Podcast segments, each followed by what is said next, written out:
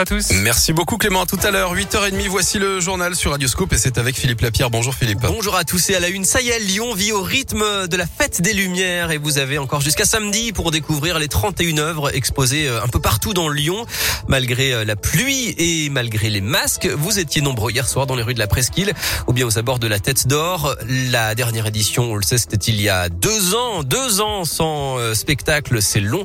Radioscope est allé à votre rencontre hier et vous êtes globalement très très heureux du retour de cette fête des Lumières. Pour nous, c'est important, quoi. C'est un moment, un temps fort à Lyon et c'est un temps de partage. C'est le marqueur de Lyon, cette fête des Lumières. On n'a pas pu venir l'an dernier et donc ça fait plaisir de venir déjà. On est content de renouer avec les habitudes. Ça fait un peu partie de l'histoire de cette ville, donc euh, ça avait un peu manqué. Donc euh, là, ça fait du bien, ça met en route toute la période de Noël et ça fait plaisir. Se noyer aux autres personnes, euh, ça fait du bien de, de, revoir un peu de monde. Bon, masqué certes, mais, mais ça fait du bien de sortir aussi. Mais le masque est obligatoire partout, on le rappelle puis la vente de boissons et de nourriture ne se fait que sur la place Lyotet dans le 6e. Vous retrouvez bien sûr les plus belles images sur radioscoop.com et sur l'appli Radioscoop. Dans l'actualité, l'entrée en vigueur partout en France du protocole sanitaire de niveau 3 à l'école primaire. En clair, le port du masque est obligatoire dès ce matin pour les élèves et le personnel, même à l'extérieur, dans la cour de récréation notamment. Une autre mesure entrera elle en vigueur lundi. Ce sera un brassage limité dans les cantines. Les classes en primaire désormais ne ferment plus dès le premier cas de Covid, mais après trois cas dans la même semaine pour essayer de maintenir les classes ouvertes autant que possible. Et la cinquième vague continue de déferler avec 61 000 nouveaux cas hier et 2400 patients en soins critiques. Feu vert pour les gros chiens dans les métros, les bus et les tramways. Encore une question. L'expérimentation est en tout cas menée depuis cinq mois dans les transports en commun lyonnais. Les chiens de moyenne et de grande taille y sont autorisés avec le ticket WAF. Selon 20 minutes, le test est un succès et la mesure pourrait être étendue sur tout le réseau demain.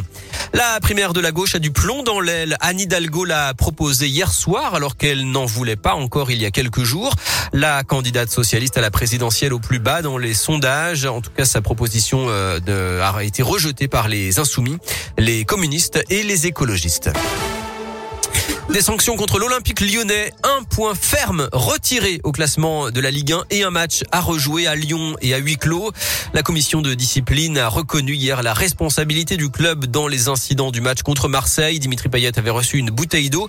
Des sanctions accueillies négativement par les deux équipes. L'OM demandait des sanctions plus sévères alors que l'OL de son côté envisage de faire appel. L'OL qui reçoit les Glasgow Rangers ce soir, c'est la sixième et dernière journée des poules de Ligue Europa. Lyon déjà assuré de terminer premier de son groupe et de jouer les huitièmes de finale. Coup d'envoi 18h45 à Dessine.